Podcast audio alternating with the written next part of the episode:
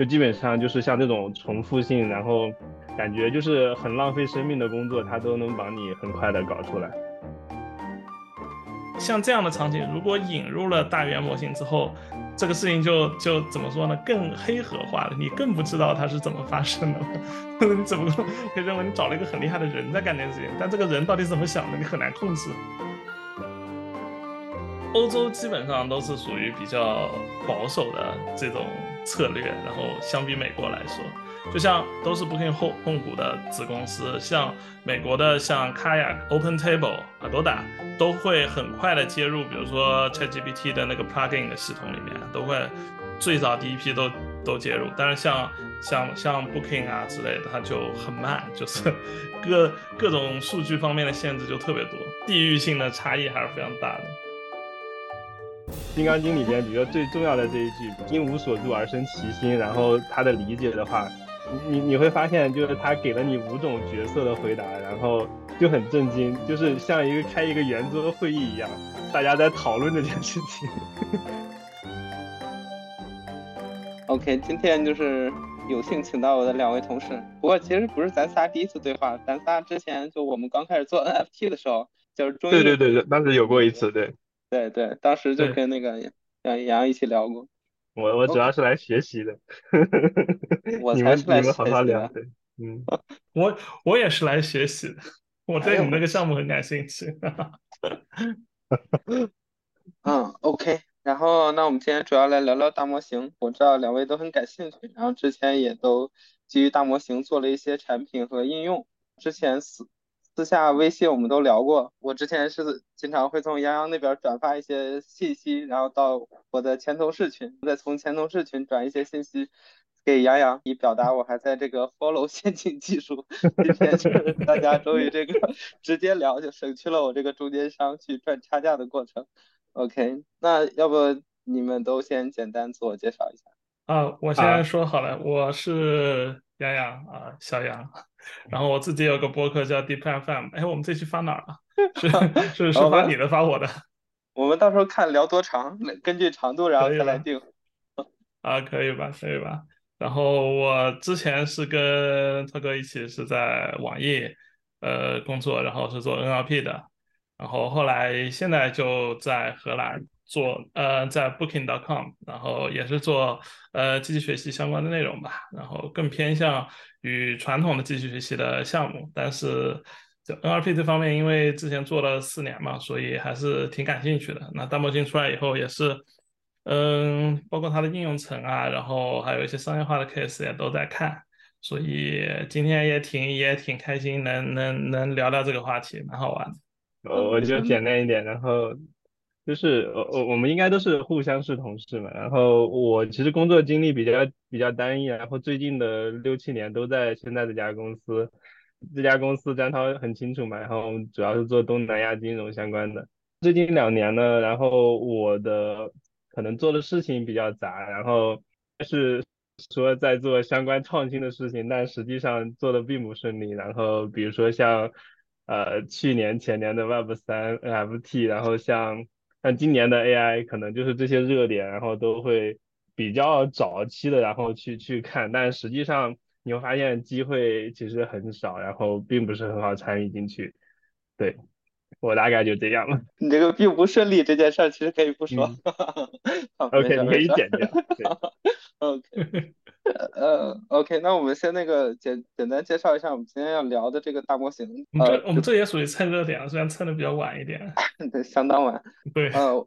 我们是那个，就是去年十一月底，然后 OpenAI 推出了那个 ChatGPT，这个新闻肯定很多人都看到了。然后整体来讲，这个就是认为它是一个通用人工智能的一个比较大的进步。其实正常使用的话，可能就是一些这种对话 sample，你可以跟这个机器进行对话。之前的一些对话机器人，它可能出现的问题就是它会经常理解错你的问题，它的回答可能也比较不靠谱。那这个，呃，ChatGPT 就是整体在这个方面都会有一个比较大的提升。然后我当时测试的时候，感觉比较惊喜的一个例子就是说，我可能一直对哲学比较感兴趣，但是我又没有没有那种这个很强的意志力去看那些很高深的东西，那我可能就想去看一下。这个问一下他，就尼采哲学是什么，康德哲学是什么，然后会基于这些问题之后又继续不断的问他，然后就发现他其实整体回就是回答的都会非常靠谱，所以这个是我当时感觉比较惊喜的部分。你们还有什么要补充的吗？我感觉就是逐步颠覆的一个过程，就是从最开始的你对他的预期并没有很高，然后感觉就是他可能就是从一些比如说像搜索引擎，从结果里边找一个更相似的给你，但逐渐你会发现他好像具备一点点就是那种逻辑思维的能力，你会发现他他有一定的推理能力，就是我感觉我我在从最开始到现在，就是那个 level 拉得很高，然后就是那个预期也给的很高，就这样。包括像现在 GPT 四，然后哎对，昨天还有有有说到说 GPT 四的大概的一个实现实现的方式嘛，有人在在就是大概的猜它到到底怎么实现的，就是说好像是八个专专家模型组合起来，然后搞了一个就是这种，就是它不是说继续堆参数的一个过程，然后啊但是也都是在猜了，其实并没有很就是很内部的人然后去肯定这个方案。对，所以我我我感觉就是呃，现在对这个事情，然后就感觉啊，就太颠覆性了，就是可能是这样。对，就就你刚刚说那个，它是一个那个八个头的一个 M O E 嘛，然后每个头有呃两千两百万，就 two hundred twenty billion level 的参数，然后所以如果八个头，如果如果真这个实现的话，其实是一个 trillion trillion level 的一个模型，有比。那个、那个、那个 GPT 三再再上了一个数量级，就 GPT 四，就反正就很夸张。它本身模型的大小是很大。如果如如果说这个泄露出来的信息是真实的话，到某种程度上也蛮 make sense 的。因为我觉得纯堆数据就是，如果纯堆数据，纯只是我不改整个模型的框架，然后只是比如说往深里做之类的。它它它效果如果有很显著的，不断有很显著的提提升的话，倒也是一件不是那么 make sense 的事。因为我觉得你比如说从从几个几个 million level，几十 million level 涨到 billion level，你有一个很大的一个跨越是 make sense 的啊。但是你说你再再再往上走，要出现很显著的增长，就因为现在。就体验到的水平已经是非常高了，再再有显著的增长，就感觉还是有困难的。所以我觉得，他如果搞个专家模型是是什么的，然后从结构上、网络结构上来调调整，特别是这个 M M E 这个东西，它不是本来是用来做那个 multi-task learning 的嘛，就是它可以训训训练多个任务，它同步训练，然后就使得你的输入和输出就可以更自由。就比如说它。呃，G G G P T 四 Four 呃四的一个很显著的优势，它不是支持多模态了嘛？就是图和文一起支持了嘛？那这个其实就你想，起码底层它这两个东西得映射到一个向量空间嘛？那这个这个没有这样的网络结构的支持，就会变得比较比较麻烦，所以还挺还挺 make sense 的。然后最近他们不是又更新了那个什么 function calling 啊之类的一些新的特性出来，我就觉得。OpenAI 这次就他们第一方做的事情特别特别多，不像不像之前他只是搭个平台，然后然后就没了，他只是给大家提供一个很好的生态。OpenAI 这次就狂自己第一方做做做各种各样的东西，什么东西都给你提供，从 A 从从各种 API 啊，然后呃然后你能想到的一些应用的 case，它它也都直接给你做好了，就。还还蛮啊，是一个挺挺不一样的生态，也有可能是因为 GPT 四这个东西它的本身带来的开发门槛的某种程度上的降低，就应用层开发门槛的降低，使得第一方参与的就更多了，就是 第三方的空间可能反而更小了。OK，你刚就是你这边写那个二百二十 billion 的 parameter 一起，然后是是乘以八，所以它就是到一个 trillion 级别的一个参数，然后。GPT 三是是一千七百五十亿是吧？所以它如果要是对，它是一百七十五个 billion 嘛，它是一百七十五个 billion 嘛，但只有一个头呀，它这个是八个头嘛，就等于所所以说也它推理这么慢也是 make sense 的，你八个头都要跑一遍呢。对，我感觉你刚刚说的特别像它那个，如果要是跟这种多模态结合呢，它肯定是要得得做一些很。这个跟 NLP 相比变化比较多的东西，因为这个我们像之前在网易有过很多实践，很多次想把这个图文结合之类的。那你如果 embedding 不在同一个空间，就很难做这样的事情。然后像钟毅刚刚聊的那个，就是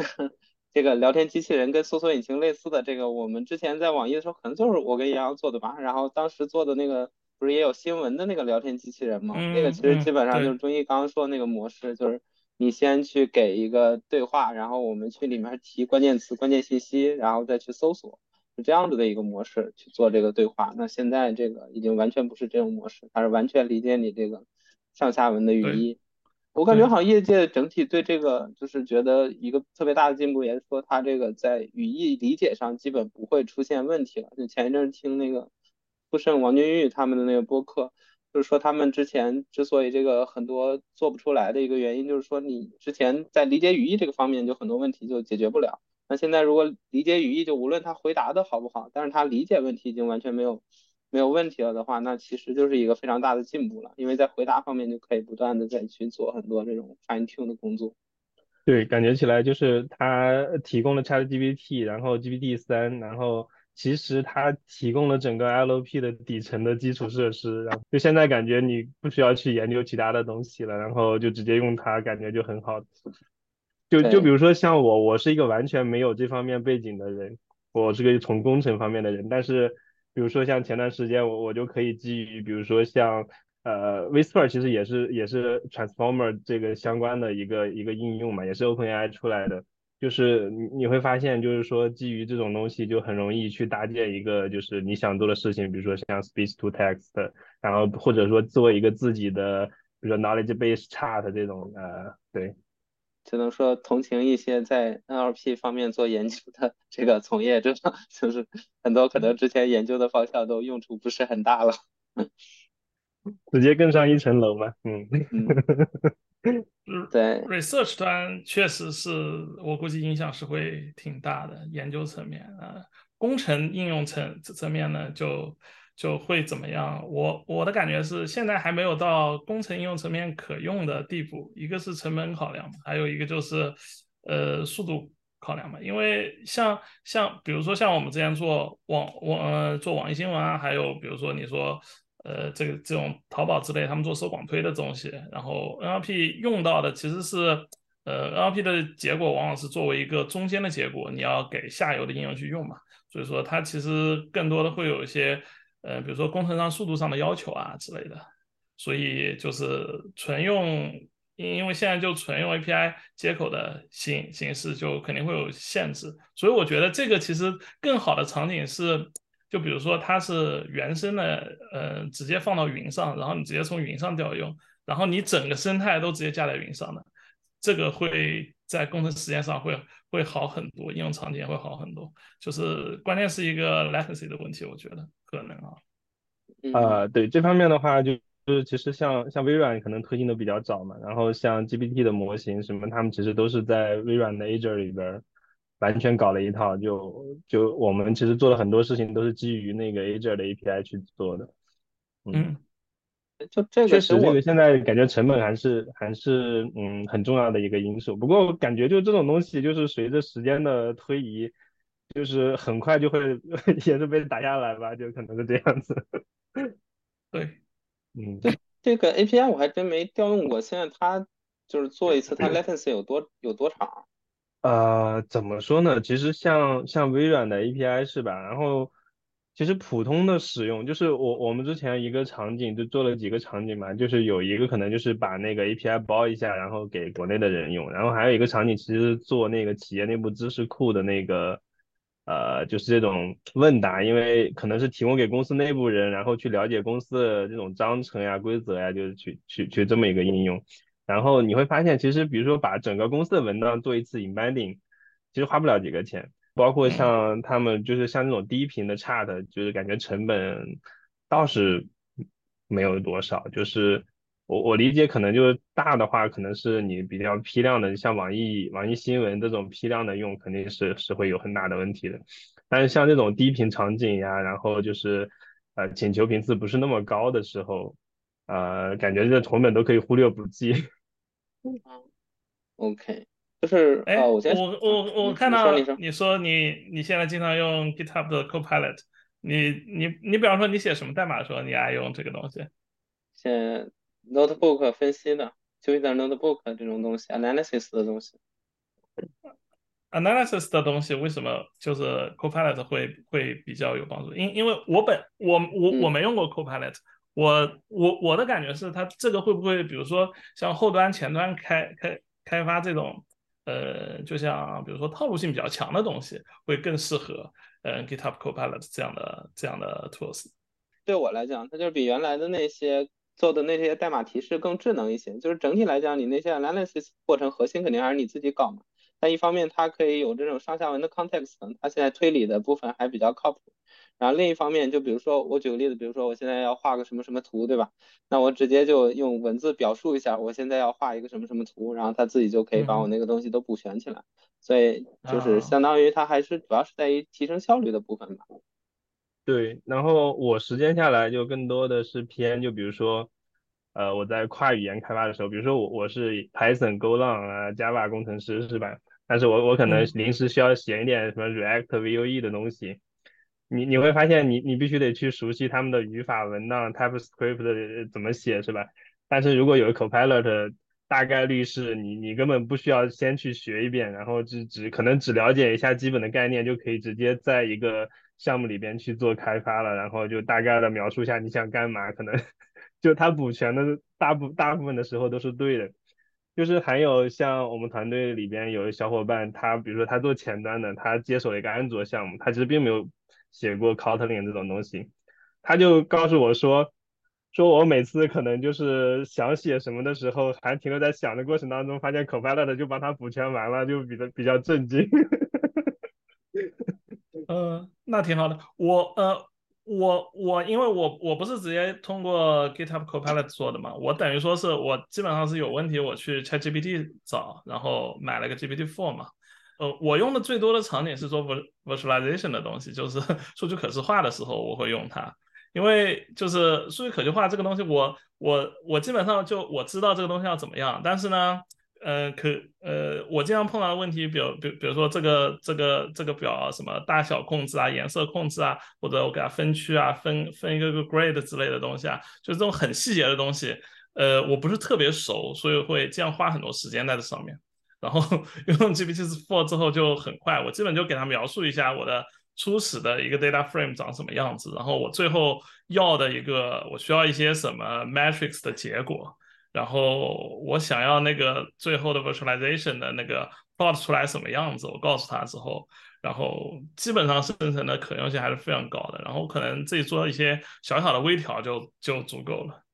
对，刚才说的可能更多是偏，比如说像这种跨语言的这种这种就是成本的降低，就可能就是因为我们可能比如说熟悉一个语言，其实对编程其实有有了一个基本的认知嘛，然后。其实大概率你想做什么事情都是可以用用编程的那种思维，然后描述出来，然后像跨语言的时候就会很容易。我觉得还有一个点是在那个，就比如说像写 Java，其实很多冗余的部分，就比如说你你定义了一个 schema，然后里边有很多个字段，你需要把它转成 DTO、Entity，然后甚至你需要给它写很多东西，这个时候呢。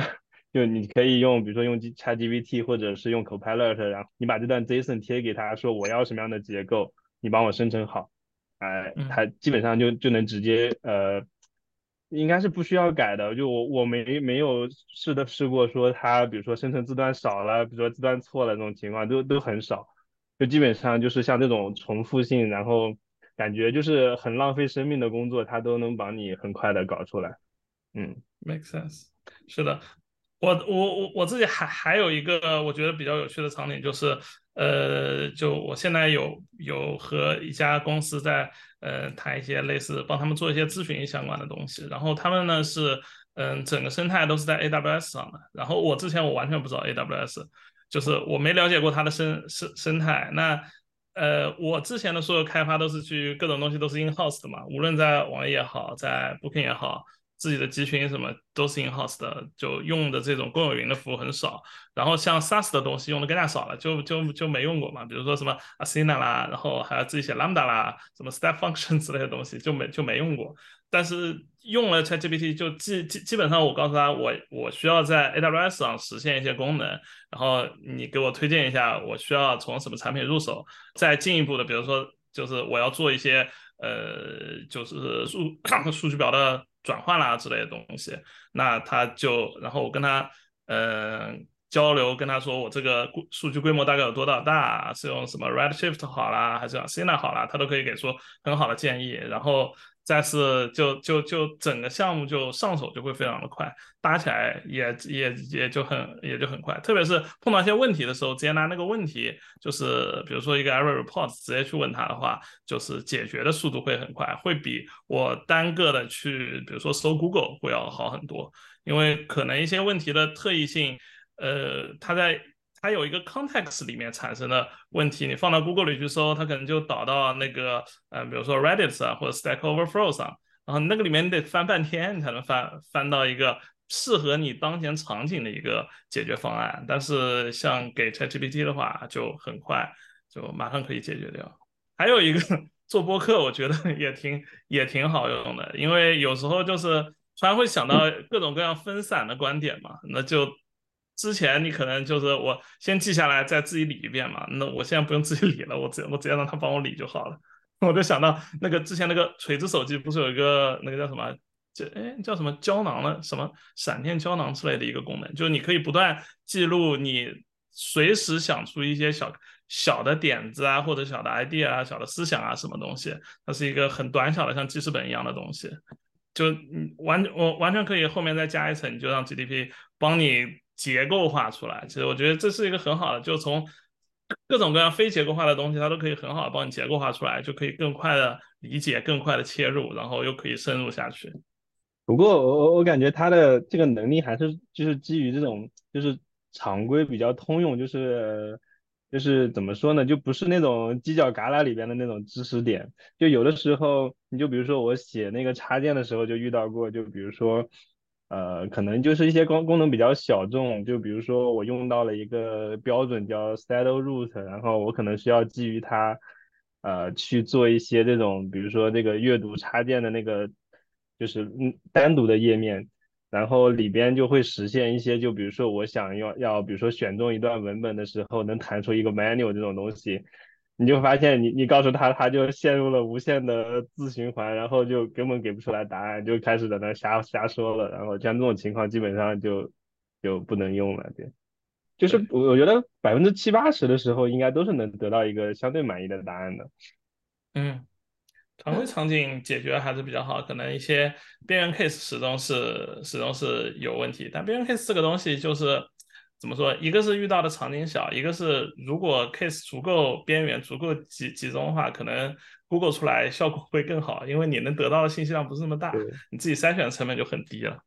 当然，这里边也有可能是说我们在做的过程当中，那个 prompt 可能写的还不是特别的好，因为我发现其实 prompt 对那个答案的影响还是非常大的。然后如果就是因为 GPT 四其实它可以做 prompt 优化，GPT 三点五可能做这个事情不太好。但是我有的时候我发现，比如说我需要在一些线上场景，然后去呃写一段 prompt 的时候，你用 GPT 四在帮你，然后把我写完那个 prompt 给他再优化一遍，效果效果会更好。他写出来那个就就感觉是更符合他来理解，就是你想干什么的。然后你再稍微修修改改，然后就效果呃对比之前更稳定。哎，这个 prompt 的优化是就比如 GPT 四，你要让它做 prompt 的优化是怎么样一个过程？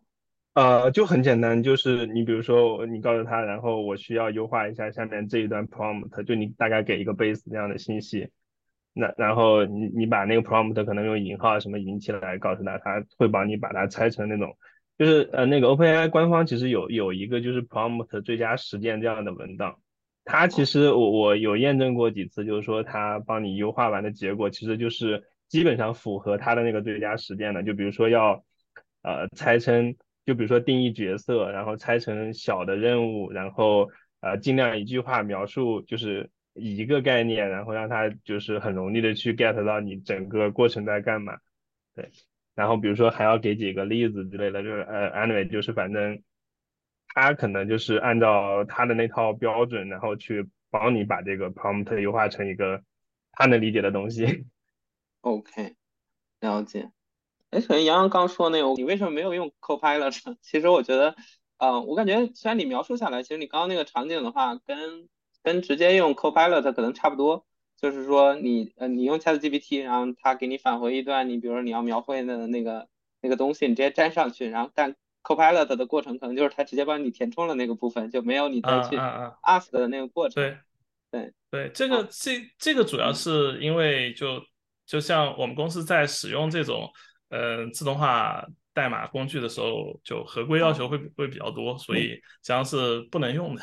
在大部分情况下相对保守。这个这个是明白的，对。对对对对，欧洲欧洲欧洲基本上都是属于比较就比较保守的这种策略，然后相比美国来说，就像都是 Booking Holdings，都都是 Booking 控控控股的子公司，像美国的像 Kayak，还有什么呃 Open Table，还有什么 Agoda 之类的，Agoda 是东南亚的吧？好像就都会很快的接入，比如说 ChatGPT 的那个 Plugin 的系统里面，都会最早第一批都。都接入，但是像像像 Booking 啊之类的，它就很慢，就是 各就是各种数据方面的限制就特别多，这个地域性的差异还是非常大的。嗯，不过我其实觉得这样蛮好的，因为就是像像那个我看单套也列出来那个奶奶攻击，就是那玩意儿是挺挺恐怖的一个东西，就比如说万一。他虽然承诺说不用我们的这些对话什么去做训练，就万一比如说他哪天把这东西做成训练训练素材搞进去之后，而且会出现比如说像奶奶攻击这样的漏洞，你会发现个人信息就会泄露出去，甚至甚至比如说你的比如说 master key 什么这种东西就没掉了。我觉得肯肯定有无数人把自己的 key 全全明文的放在哪里，很很很很可能就。完全都已经没训练过。对我，我感觉 OpenAI 在那个就是数据合规这个事情上一直都是比较激进的。就他们比如说论文里边从来也不提，就比如说我训练的素材是怎么得来的，他只会告诉你这个这个训练的素材，比如说是是 Reddit 的或或者什么的。但其实呃就是有有很多渠道验证过嘛，就他们这些数据都是从网上然后就很大批量的爬虫爬下来的。就这个事情，你比如说，其实其实放在放在国内，然后比如说你去用爬虫去爬爬别人网站，其实这个是有很有争议的一件事情。包括我最近看一些就是比较热门的项目里边，可能最多的就是 AI 相关的，然后还有一部分就是爬虫相关，因为你去其实要开始搞相关的这种训练，你就要准备很多的素材，就免不了的就要去爬别人家的东西。就这个，反正大家都现在感觉就蒙着眼睛走路，就就也不提，就反正没人没人没人 care 这件事情一样。对，是的，我我我想可能在就 ChatGPT 三点五出来之前，大家还是会 care 一下的，因为 效果不够好，走慢点都没关系。然后 自从三点五横空出世了之后，大家看我推数据推模型能达到这样的效果呢，不管了，直接推，直接送了，就。就就就很有可能都都这样，就如果没有法律层面的限制的话，就会发生 很多不可控的事情。合规层面，我感觉钟毅，你可以补充介绍一下那个奶奶攻击，因为这个也是你发的嘛。然后我感觉那个是个非常有趣的一个样案例。其其实这个就像之前的什么老婆攻击啊什么，就是他们已经堵住了嘛。像 GPT 四其实也也堵住了。这个我感觉就是他可能在。比如说像三点五的时候，还是就是遗留了这样的一些问题在那儿，他可能就没有没有没有再再去继续跟。但我觉得可能后面再跟进，肯定会把这种类似的事情分掉。就是我后来想了想，也合理。就为什么合理呢？因为比如说那个，比如说我想要一个啊，这个可能不太合适，就是真的去搜了一下，比如说 Windows 的什么什么 K 啊，然后其实网上有一堆。然后你也能看到是吧？然后在 ChatGPT 里边呢，把它问出来，好像也也合理吧。只是说这个不符合他们定下来这些规则，他们肯定是不希望给你直接出来这个东西，因为被应该是被过滤掉的。对我我我觉得可能就是像那个 谁给的那个总结比较到位吧，就是 情感盖过了技术。刚说的是 ChatGPT，然后完了之后，现在还有那种像 Bing Chat 的东西，然后我之后也在那个群里发了一下嘛，就是那 Bing Chat 有三种 mode，就是实际上我感觉他们确实是可以堵得住这些东西的，就比如说它如果是 Precise Model，它就会它就会 check 一下你说的这个东西到底是不是一个有逻辑的东西，然后它如果是那个 Balance Model 的话，然后它就会就会跟你聊一下这个事儿，然后只有到 creative mode 的时候，它才会无条件接受你的信息，然后再去给你产生一些结果出来。这样，嗯，所以我感觉这些其实它要从赌是是是肯定是能还是可以堵得住的。OK，要不周一你介绍一下你你说的这个你这边写的这些金刚经这部分，还有那个靠直觉写代码，什么直觉写代码的一个解释。啊，其实上面其实大概也有提到，就我先说第一部分吧，就第一部分就是我我觉得两个比较有意思的这种 prompt 实践，因为之前很长一段时间就是说这个模型开放出来，然后呃写一个好的 prompt 会让你的这个是吧效果会会锦上添花，然后甚至就是有质的提升。那像这两个它其实偏重于就是用这种 DSL 的这种语法，然后去写你的 prompt，然后就比如说像第一个这个。什么什么呃，中文名叫大硕，我的英文名我忘了记叫什么，就我我我可以瞅一眼，它应该是叫 Great Master，就是大概这么一个项目，它很简单，就是像我们之前定义的一个这种数据结构一样，就是它可能定义了一个一一个这种，比如说类就叫 Master，在里边可能会定义了一些，比如说我的我能支持哪些 command，然后。呃，比如说我可以有有什么样的行为，然后比如说我的配置有哪些，呃，我的角色有哪些，我的规则是什么，然后它就是用这种可能像用代码就这种结构，然后去把它的功能描述出来，就确实会发现这种写法写完之后，这个 prompt 的稳定性，然后就会很好，甚至感觉是用 prompt 在编程。就是比如说，我们之前在一个对话里边，你如果想实现 command 这种东西，其实是不太不太好弄的。但是如果像像他这个写法的话，我就可以写，比如说在一个绘画里边，我可以通过命令去切换你当前的这个角色是什么。就是这可能就说一个 base prompt，它更多像一个应用程序了，它可能是好多个 prompt 组组合起来的一个东西。就是我这个东西可能是一个工具集，你你可以既既干这个也干那个。然后像像这个场景里边，我觉得比较有意思的就是说，这个他做了一个应用，就是大概就是这种柏拉图式对话嘛，就是比如说我，就比如说我我我可能就啊，当然这有点装逼的成分在 这里，《金刚经》里边，比如说最重要的这一句“因无所住而呃因无所住而生其心”，然后他的理解的话，你你你会发现，就是他给了你五种角色的回答，然后就很震惊，就是像一个开一个圆桌会议一样。大家在讨论这件事情，对，就比直接的问答其实就是很就是感觉更好玩了一点。其实你会发现很多东西都是相通的，它都有它自己的概念理念在那边。嗯，当然就是说我们不排除这里边有胡说的成分，但是刨去那些不好的东西，是吧？剩下的我觉得还是挺有意思的。尤其是说，比如说我在学学《金刚经》的过程当中，就会发现你可以参考，是吧？参考禅宗，参参考比如说心学。啊，就就包括甚至甚至还有瑜伽，呃，这这好好多个方向，然后它都有一些，就是感觉这种这种宗教的东西，或者是说都在教你，然后怎么变得更好，可能之类的之类的事情吧。嗯，就是我我是说像这种呃这种城市化的这种 prompt，然后让这个事情变得好玩起来了。包括下面那个项目，就是那个就是可能是也是一个偏学习的项目，就是你可能。呃，比如说我要学习深度学习相关的一个课程，你可以给他大概描述一下你要干什么，他会帮你生成一个课程的提纲，他会可能会时不时的，呃，你可以跟他去交互，比如说我学到了哪里，然后大概进度什么样，你可以一直给他反馈，甚至可以就是去调整这个课程的难度、难易程度。就我觉得这个是说，像我们可能去学习的时候。呃，就是比如说一套课件，然后大家一起去学，然后不会为了某一个人去单独的去给他调整，比如说快一点、慢一点，然后容易一点、复杂一点这样子。我觉得像像这种对话式的就可以很就是匹配到你的这个情况，然后去去输出一个呃符合你自己的这样的一个学习的课程列表，然后去就感觉这种渐进式的学习吧。就我觉得这两个项目可能更多的是说。呃，给给我的点可能是这这样子，对。你你刚刚讲的东西让我想到两个，一个是就是我之前我我们看，比如说互联网产品的发展路径，最开始比如说是门户，门户的时候，你想你文本量其实是比较小的嘛，你主要是以编辑生产为主的时候，那其实每天可能就是一个门户可能就几百 level 这样的量，然后就门户这样的形态。后来内容量越来越多了，就就就到了搜索引擎这样的形形态，你就依靠搜索引擎在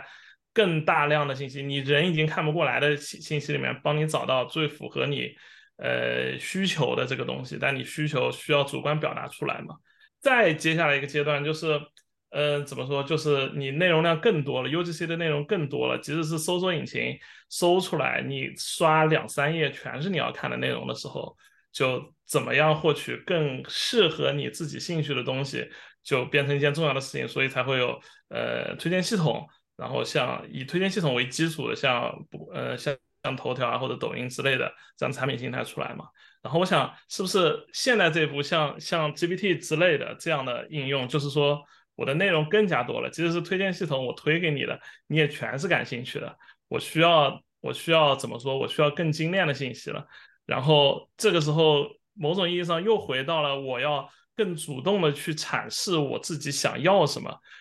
因为它更智能了，我的阐释它更能理解了，所以它能给我更丰富的答案。它给我的答案是已经精炼过了，就因为已经内容量足够多了嘛，就是它不需要把所有我感兴趣或者相关的东西都列给我，它只不过是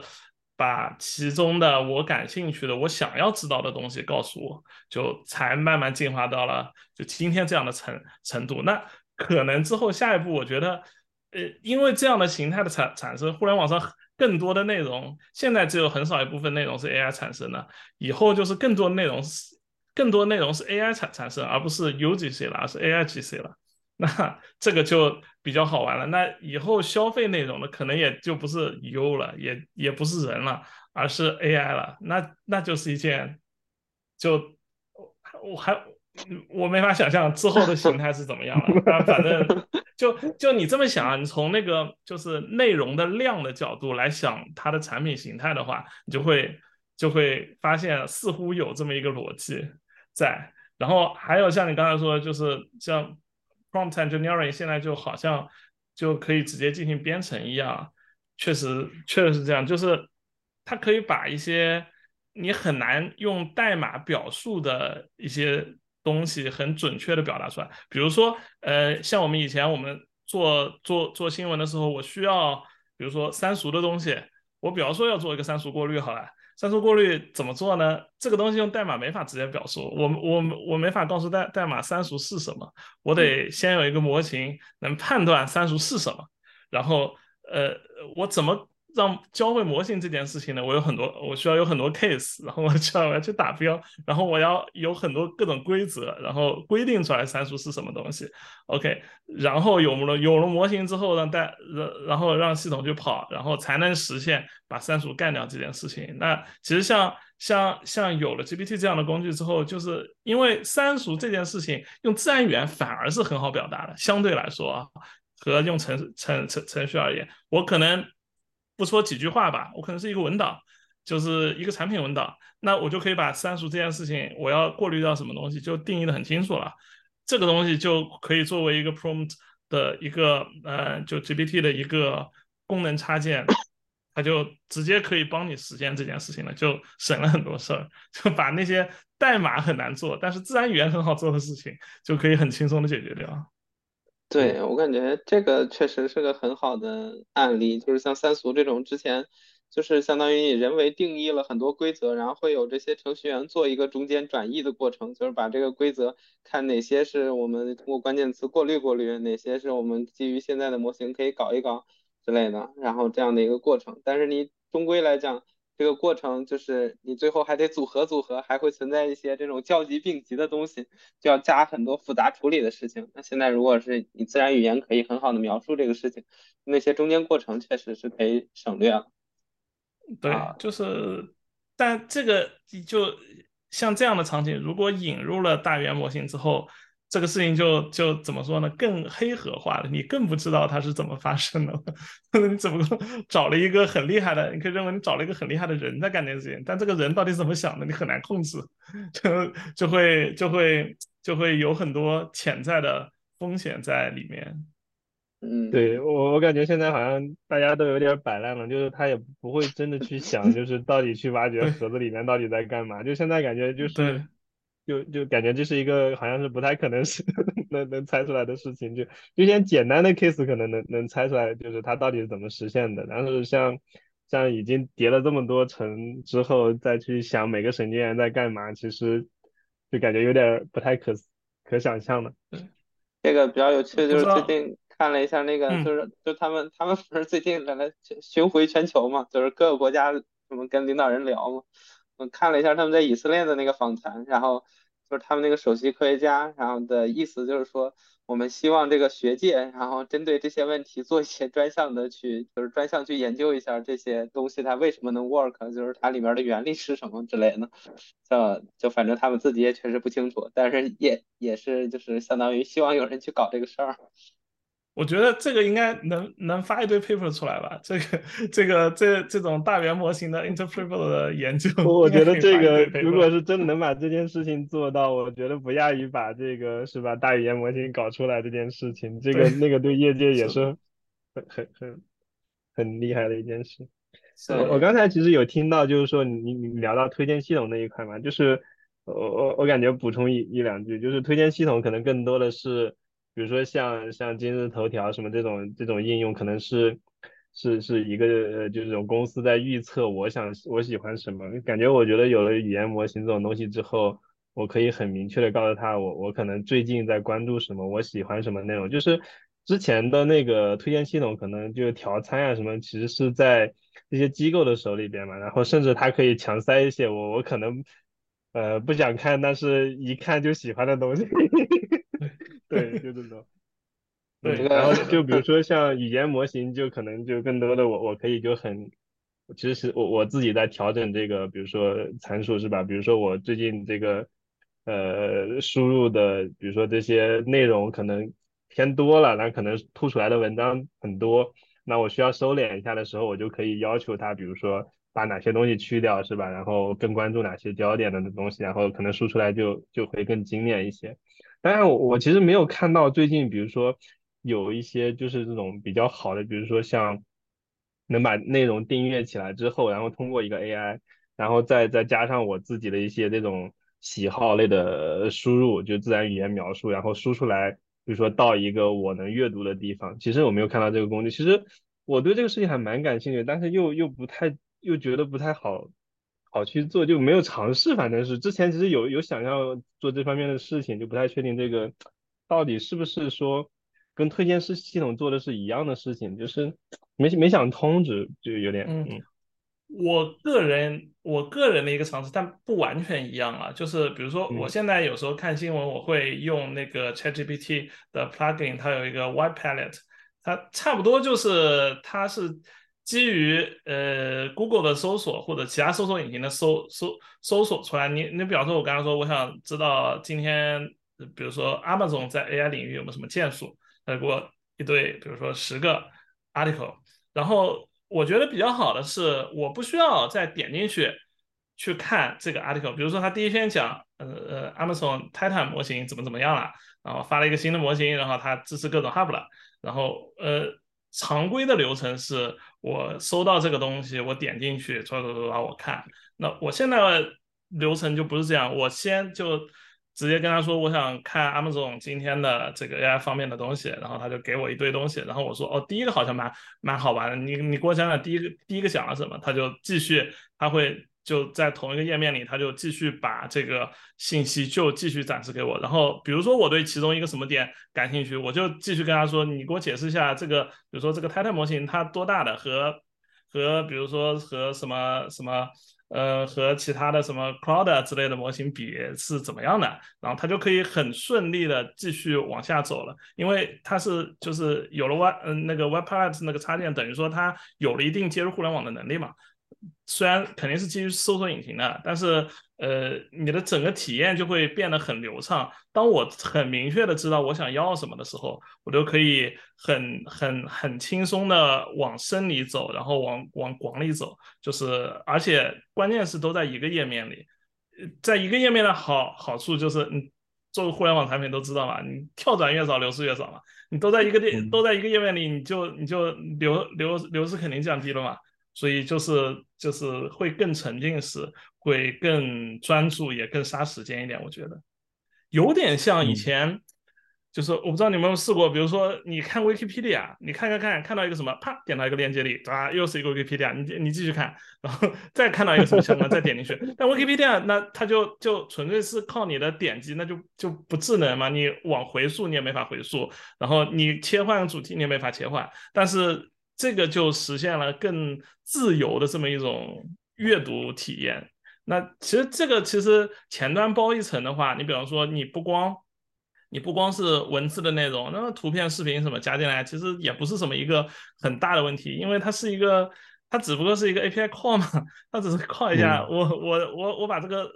视频的 URL 嵌进来就好了，所以就是整个整个。嗯，整个信息的获取体验可能就会完全不一样。但你你你刚刚那个说的确实也对，我我知道就是和你说那个比较类似的，可能就是嗯 ChatGPT for Google 之类的那样的插件，那个好像也是一个中国人做的，叫王二。然后呃，就是就是基一听就是其实就是基于呃不是就是 GitHub 的名称。其实就是，其实就是那个，就是也就是基于 Google 的结果，在那个结果的基础上，有点像 Doc-based 的一个 QA 的这么一个逻辑。就我觉得 Doc-based 的 QA 始终是就 ChatGPT 非常重要的一个场景了。对我感觉，钟毅，你刚描述是不是就跟杨洋说的那种有点像一个 Doc-based 的一个 ChatGPT 的感觉？就是，嗯，是一个一些限定源，然后它的一个。一个 ChatGPT 是是，就就呃是这样的东西，嗯，不过我我我可能就是说，呃，可能是更限定的一个源，就比如说像之前有尝试过，比如说用 RSS 这种呃上一代互联网的老古的东西去构建自己的阅读这个体验，呃，阅读的这个费的流嘛，就是这样更可控，然后你可以关注，比如说我只关注这几个人发的东西，就是可能。本身内容质量上就有了一定的保证，然后再基于这个是说，我我我可能当下在关注什么，我想要看什么相关的东西，呃，就可能是这种层层筛选之后，然后把它限定到一个很小的范围里边去做做这种阅读。对，现在就是感觉就是，嗯，其实新闻媒体然后都会，就是你不不去关注，其实都能知道今天发生了什么新闻，然后各个渠道都在给你推，就比如说像微信公众号。你你打开一个什么呃，那边任何一个网页的地方都都会告诉你今天在发生什么，就感觉已经不是一个，就是怎么说呢，就是不是一个需要刻意去了解的东西了。但是我我可能指的这个点呢，更偏偏向于是这种深度阅读或者这个相关的方向，就是说我们还是需要就像读书一样，然后有一个这种嗯。比较好的沉浸式的体验，不过我觉得刚才描述那个 plugin，其实我我我觉得已经是听起来是一个很不错的选择了。OK，感觉这个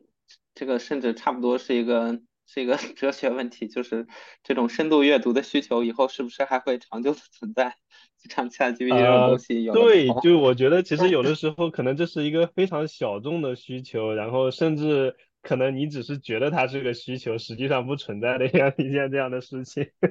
我我之后可以给你推个播客，就是读读库那个他们那个老六，你可能知道这人是吧？或者和王俊玉他们有一期节目就在专门聊这个事情，就是未来这种这种长阅读的需求，就是长阅读的需求这个是不是真的存在？然后他可能是说，就是如果存在的话，是一个多大众的需求？整体上可能不是那么乐观，但是肯定会有持续有这样一波人有这个需求。那如果有这波需求的人，他可能也是这种主动会去摄取信息的人。那他们可能也是会更多去采用这些就是 Dogbase 的 ChatGPT，就是你刚刚说的这种产品形态的人，就是他们可能是同一类人。